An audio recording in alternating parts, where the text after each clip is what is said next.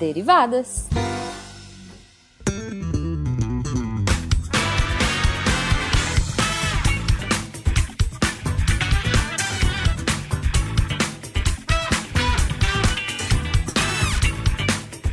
Sejam bem-vindos, Deviantes e Derivadas, a mais uma leitura de e-mails e comentário do SciCast com as Derivadas. Sim, estamos de volta. Depois de muito tempo, de novo pedindo desculpa, mas provas trimestrais, enfim. Ai, mas quem é você, rapaz? Cadê a apresentação? Quem sou eu? Pois é, esqueci. Tá vendo? Olha o que provas fazem com a cabeça de professor. Eu sou a Thaís. A imunoglobulinazinha do SciCast, atrasada e cansada, mas tudo bem. Exato, atrasada, cansada, destruída. É, pois é, é tudo isso. E eu sou a Cris. A eterna primeira de seu nome, também atrasada, também acabada, também é. destruída. Tá muito bom. Mas isso, sabe o que é isso? Uhum. Clima de SciCast fim de mundo. Só pode. É, pois é, só pode, né? Estamos só... aqui no clima da insignificância. Ai, nem fala. Nem fala que fica pior a situação. Mas, Thaís, hum. por falar em SciCast, a gente só pode estar aqui lendo os e-mails e recadinhos por causa do apoio do Patronato, né? Uhum. Lá no Padrim, no PicPay e no Patreon. Isso, gente. Lembrando, se vocês quiserem falar com qualquer pessoa da nossa equipe, é só mandar e-mail no contato arroba scicast ponto com ponto b r e também podem comentar, avaliar nos posts de cada episódio do SciCast, do Contrafactual, do Spin de Notícias, do nosso próprio Derivadas, Sessão Inception e por aí vai. Isso aí, fala conosco. Fala com a gente. É, é.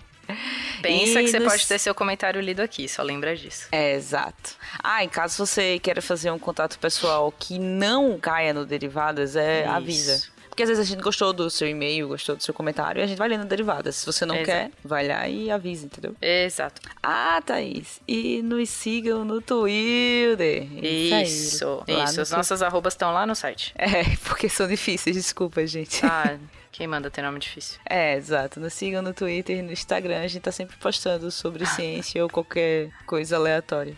É, mais coisas aleatórias ultimamente e tipo, ou zero ou coisa aleatória. É...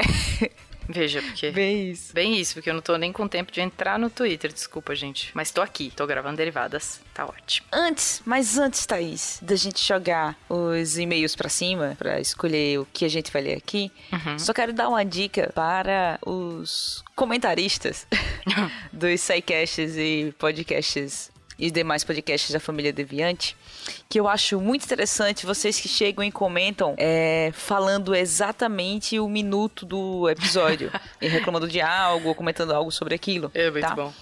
Isso é muito legal, só tem um problema. Às vezes vocês colocam assim, minuto vinte e três, por exemplo. Por que você falou isso? Não deveria ter falado isso. É, eu não tenho como reouvir todos os seus...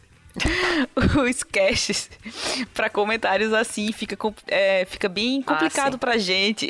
É, Não, é, é, ma- é Fica mais fácil a gente entender o seu comentário se você disser exatamente o que você tá reclamando e não um minuto sobre aquilo, entendeu? Dá até pra gente conversar, entrar no assunto, se você falar exatamente seja sobre o que é. Ouvinte, é. Seja específico. Desculpa se eu tô...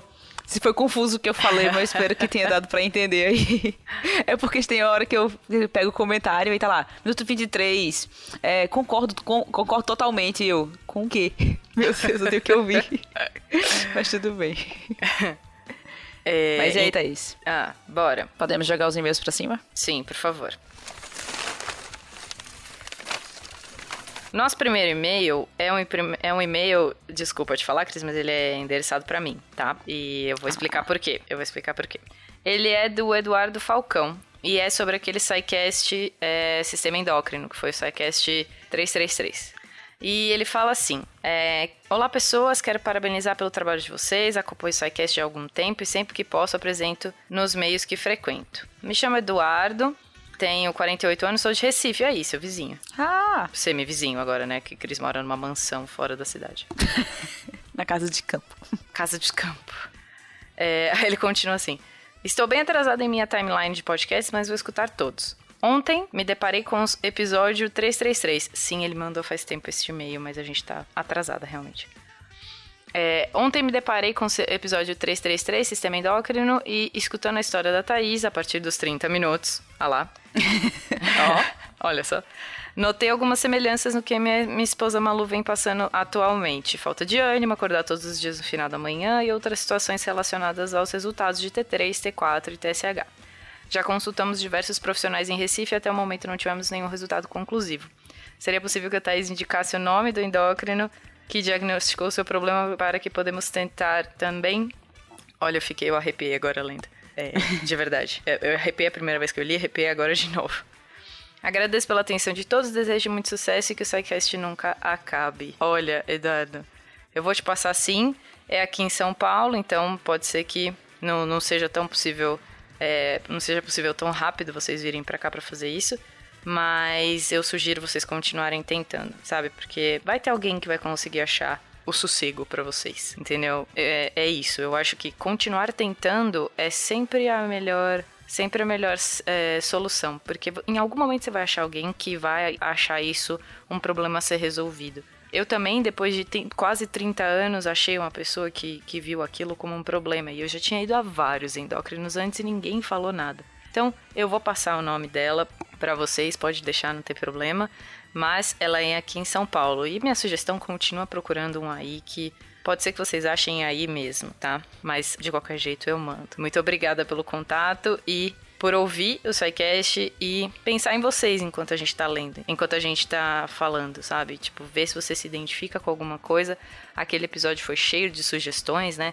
Teve só, teve só o meu caso e tal. A gente ficou falando de várias outras coisas que as pessoas podem se identificar. E aí que a gente vê qual é o impacto do que a gente faz, né? Gravar isso tudo, uhum, chega em muitas pessoas e elas podem se... identificar com a minha história, isso pode melhorar a vida das pessoas, eu fico feliz demais. Isso aí, Thaís. Então, Cris, vamos pro nosso segundo e-mail? Vamos sim. O nosso próximo e-mail é do Bruno Lima e é sobre o famigerado SciCast trezentos e trinta e nove, o fim do universo. E ele fala assim, ó. Olá, amigos do SciCast, meu nome é Bruno, tenho vinte e três anos e espero que leiam esse e-mail, principalmente para algum podcast, pois escuto todos. Olha. Bonitinho. Caiu no Derivadas, amigo. Caiu, caiu aqui. Primeiro, gostaria de parabenizar a todos pelo SciCast sobre o fim do universo. Foi muito interessante e a crise existencial aumentou em dez elevado a quarenta e cinco. Ah. Pois já tinha ideia da minha insignificância existência em relação ao universo. Bem isso. É, mas total. Dessa vez passou muito mais do que eu imaginava. E me agrada muito assuntos do gênero. Também queria pedir dicas para mim, que ainda não fiz nenhuma faculdade, mas tenho vontade de cursar astronomia. Olha só. Por onde começar? Ou o que fazer antes de qualquer coisa? Desde já agradeço a atenção e um abraço a todos. Sucesso. Ó, oh, bonitinho. Bruno, é. A gente repassou o seu e-mail para o pessoal de Física, Astronomia e Crise Existencial e do SciCast. E eles te respondem e ou eles mandam uma mensagenzinha aqui pra gente, a gente lê novamente, tá? É, exato. E a gente agradece a todos, todos os e-mails, que foram muitos, que ressaltaram a nossa, a nossa insignificante existência. Pois o Bruno, ele não foi o único a falar isso, então obrigado a todos que mandaram esse e-mail e ficou... Foi bem isso mesmo, o cast de Fim do Universo. É tipo, obrigada pela lembrança. Exato. E pra quem não ouviu o cast do Fim do Universo, é, foi o cast em que os físicos mais falaram de signos, tá? Fica aí. Muito sério isso, vá. Não pediam é. que a gente falasse aqui de astrologia? Tá aí pois o é. cast de Fim do Universo, vai Parece ouvir um monte de físico falando disso. Parece estranho, mas é verdade. Então, Cris, o nosso próximo e-mail é do Mariano. E ele fala, ele já vem com o nome do e-mail, é Mancada no Episódio trezentos e trinta e nove. Pronto, valeu. é, não, já tô, já tô agradecendo a canelada que mandaram. Aí ele fala assim, bom dia, confrades, meu nome é Mariano e sou estudante de Geofísica na U S P. Galera, só queria falar uma coisa que me incomodou nesse último episódio. No momento que vocês falaram sobre o clima tropical no Saara, acho que o Pena, não me lembro se foi ele ou Fencas, falou que essas estimativas sobre a mudança no clima do Saara são pura especulação, entre aspas. E isso não é verdade. Os modelos que temos na geofísica são baseados em hard science, Digo, são modelos matemáticos extremamente acurados, baseados em inúmeros dados adquiridos de maneiras diferentes, com equações muito bem definidas e que constroem os modelos. Falar que isso é pura especulação, entre aspas, pega mal, pois existem pessoas nessa área, tanto na meteorologia e na geofísica, quanto na geologia, que dedicam suas vidas a estudar e construir esses modelos. No mínimo, eles são ótimas hipóteses, não são puras especulações. Obrigado pela atenção e continuem com o ótimo trabalho. É, Thaís, só que não foi uma macada, porque o Fenquinhas respondeu. É, é... Fenquinhas mandou pra gente que eles não falaram.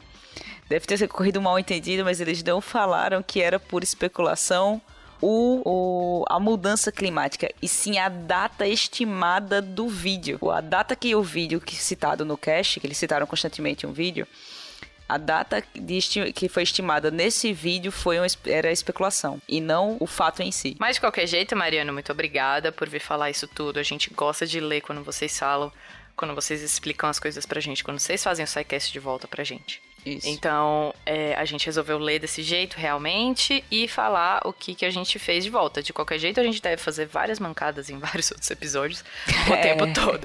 Então, a gente não liga de receber canelada, realmente não tem problema, pode mandar. A gente também responde as caneladas. Isso aí, a gente trouxe aqui o e-mail, caso tenha ficado mal entendido para mais alguém. Então, assim, fica claro para todo mundo. Exato. Mas, Thaís, hum. nosso próximo e-mail, que a gente passou muito tempo nos e-mails, foram muitos e-mails. É, o nosso próximo e-mail é do Paulo. É isso. E ele começa assim: olá, pessoal do SciCast. Do SciCast. É, tem, tem quatro As ali.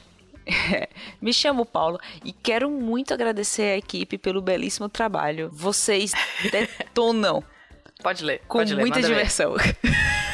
É, pode, pode ler. ler. É, que é derivada. É, nossa, é, essa porra você toda aqui. Vocês detonam a porra toda com muita diversão. Estou sempre rindo junto. Também estou, Paulo. Parabéns. Não achei o canal de comentários, por isso estou escrevendo este e-mail. Ouvi alguns episódios sobre tecnologia, física e singularidade.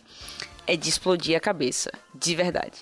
Mas vamos ao que interessa. Sou estudante de farmácia e me interesso muito pela biotecnologia, edição genética e afins.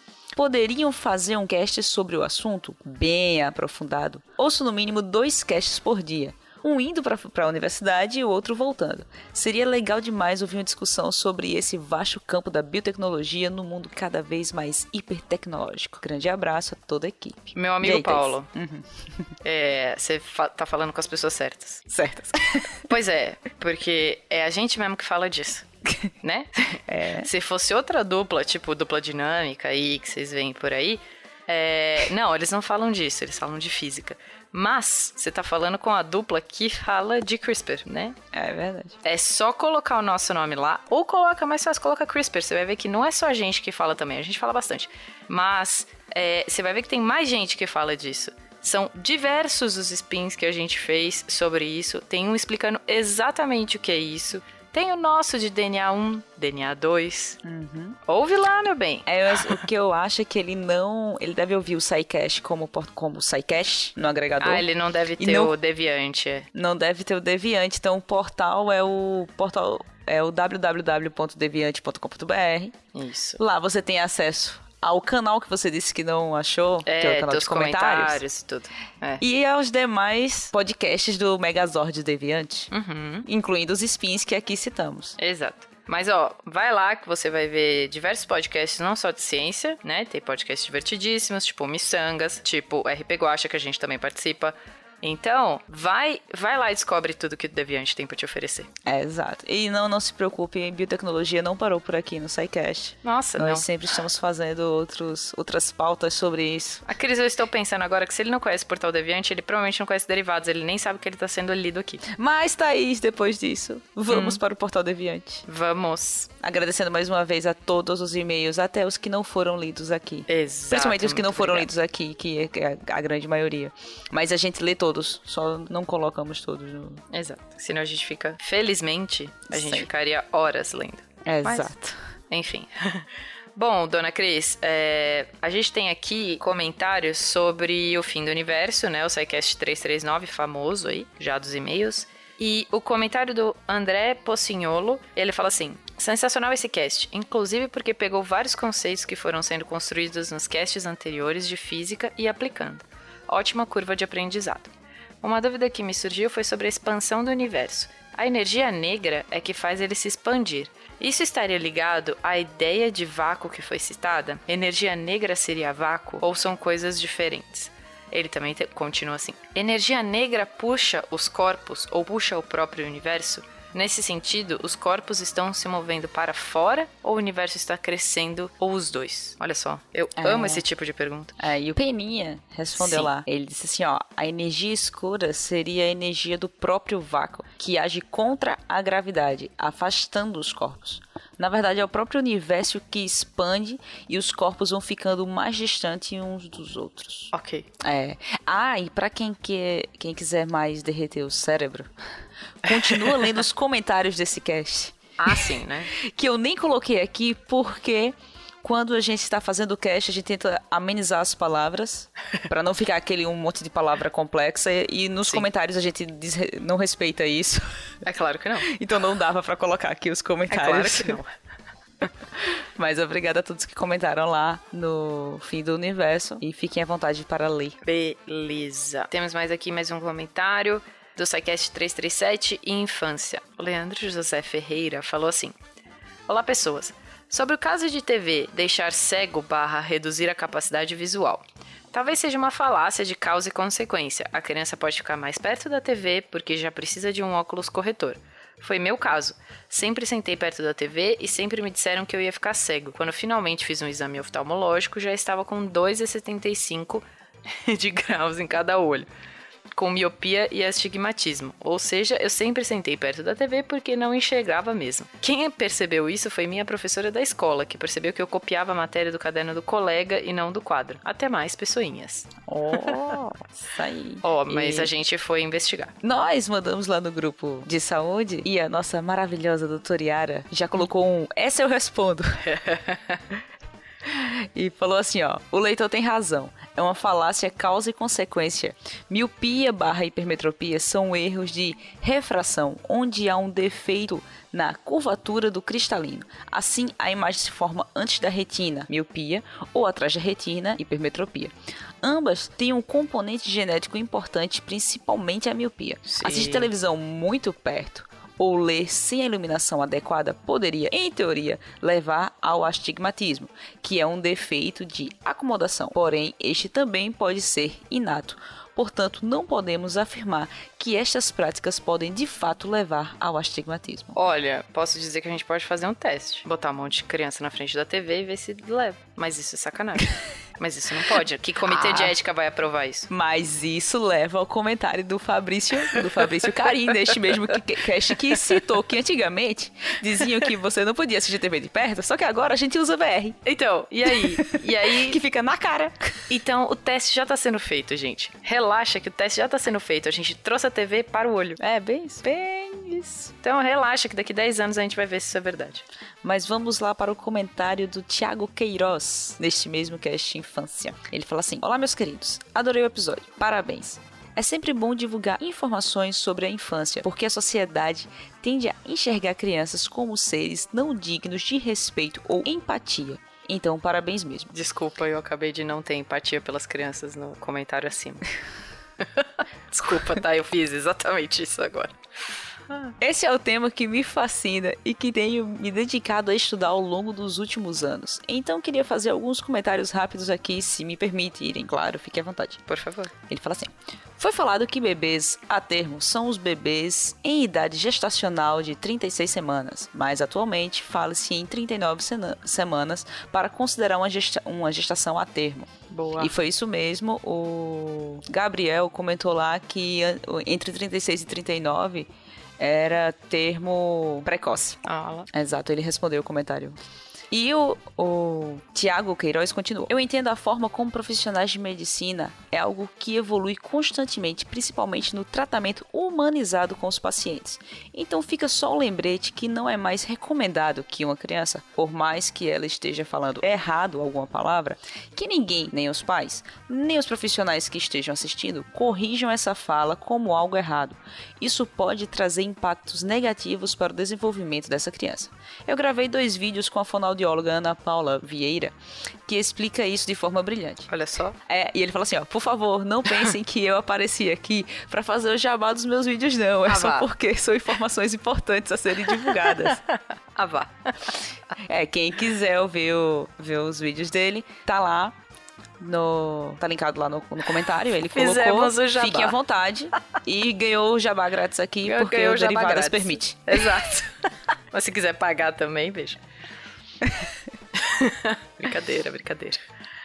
É, beleza, Cris. Agora a gente vai para um contrafactual.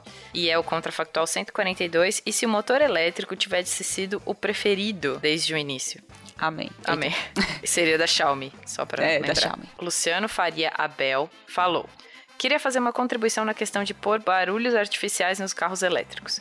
Eu faço uso diário de uma bicicleta elétrica há mais de um ano e nesse tempo percebi algo que muitas pessoas deixam passar. A audição é um sentido muito mais usado no trânsito do que imaginamos. O som é um alerta muito importante. Por mais que tenhamos espelhos e treinemos para olhar antes de fazer uma conversão, na realidade do dia a dia é o som que mais nos guia. Mesmo que isso não seja inteiramente verdade para os motoristas de carro, para os ciclistas isso é uma verdade, uma verdade certeira, assim. Principalmente numa cidade do interior como a minha, São Lourenço do Sul. Os ciclistas daqui, em sua maioria, não têm retrovisores. E como a minha bicicleta não faz barulho, eu preciso sempre estar preparada para buzinar. Mais de uma vez, um ciclista me cortou no momento que eu estava ultrapassando. Se tu tivesse um som de moto, isso não aconteceria. É som de moto também, é. Moço. É muito. É muito. Eu fiquei pensando agora que a gente se fecha dentro do carro e ainda põe música, põe podcast, é. põe rádio pra ouvir. Quer dizer, a gente tá é, se fechando mais ainda e não ouve o som de fora. É. Mas foi um ótimo comentário. E Thaís, hum. vamos voltar para Chernobyl. Ai, meu Deus do céu. Lá para o Contrafactual cento e quarenta. E se o acidente de Chernobyl não tivesse sido contido? Oh. Porque o comentário foi muito peculiar, foi do nosso Fernando Malta. É. Deixa eu só fazer um, um, um parêntese antes disso. Que eu ouvi tudo isso, eu ouvi tudo quanto é podcast que saiu aí sobre isso antes de ver a série. Cara, obrigada. Obrigada a todos vocês. Porque eu fui pra ver a série já entendendo tudo que eles estavam falando, mesmo eles não explicando porcaria nenhuma. Obrigada. Mas eles explicaram lá no finalzinho, eles Ah, explicam. Mas assim, bem, bem, bem assim, tipo dez minutos de explicação. Eu tenho é. horas de podcast de explicação. É, exatamente. Já tá formada em física por podcast. Nossa senhora. Obrigada. Obrigada, é isso que eu tô querendo dizer. Meu parênteses é pra obrigada e parabéns. Mas o comentário do nosso querido hum. Malta Sim. foi: achei interessante a abordagem de vocês. Muito obrigada, porque eu tava no cast. Mas acho que desconsideraram um ponto fundamental quando mencionaram a geopolítica do momento: a Guerra Fria. Podem imaginar o fluxo migratório de soviéticos da região e em torno para países do bloco capitalista, principalmente os Estados Unidos? Será que seria tão fácil assim? Será que não haveria segregação, muros e outras formas de barreira? Será que os soviéticos não poderiam ir para outros lugares do mundo, como para países africanos que seguiam o bloco de Moscou, ou mesmo para a China? E a própria Guerra Fria tenderia ao seu fim e à U R S S? A seu declínio mais acentuado nesse cenário? Como eles poderiam arcar com o custo econômico e humano do desastre? Será que não poderia haver uma revolta dos locais contra o partido ante o tamanho do fracasso e, posteriormente, uma abertura democrática mais ampla e mais rápida do que aconteceu em nosso mundo? Além de uma fragmentação ainda maior do Estado-nação? Fica aí, galera, pra vocês pensarem. Mas isso é óbvio que ele era o host do Contrafactual, né? Ele põe mais Contrafactual dentro do Contrafactual. É, ele tem, ele tem expertise em Contrafactual. Pois é, ele vem com o comentário dele, são mais vinte Contrafactuais. Exato. Mas, antes da gente terminar, hum. quero deixar um comentário de alguém que eu não lembro o nome, em algum desses, desses casts que, de Chernobyl, que foi: o, a qualidade do, do podcast não decai. Ai, meu Deus. Fica aí é o duplo sentido. Meu Deus. Ó, oh, vocês me ensinaram bem, porque pra eu repetir essa piada... Pois é. Bom, pra, pra fechar exatamente o podcast, né? Porque a gente precisa descansar pra semana que vem, Cris. Pra semana que vem, Thaís? O que a gente vai fazer semana que vem? Se a gente conseguir chegar a gravar daqui duas semanas, veja... Mas, Cris, é o que a gente tenta fazer toda santa semana. Tentar dominar o SciCast.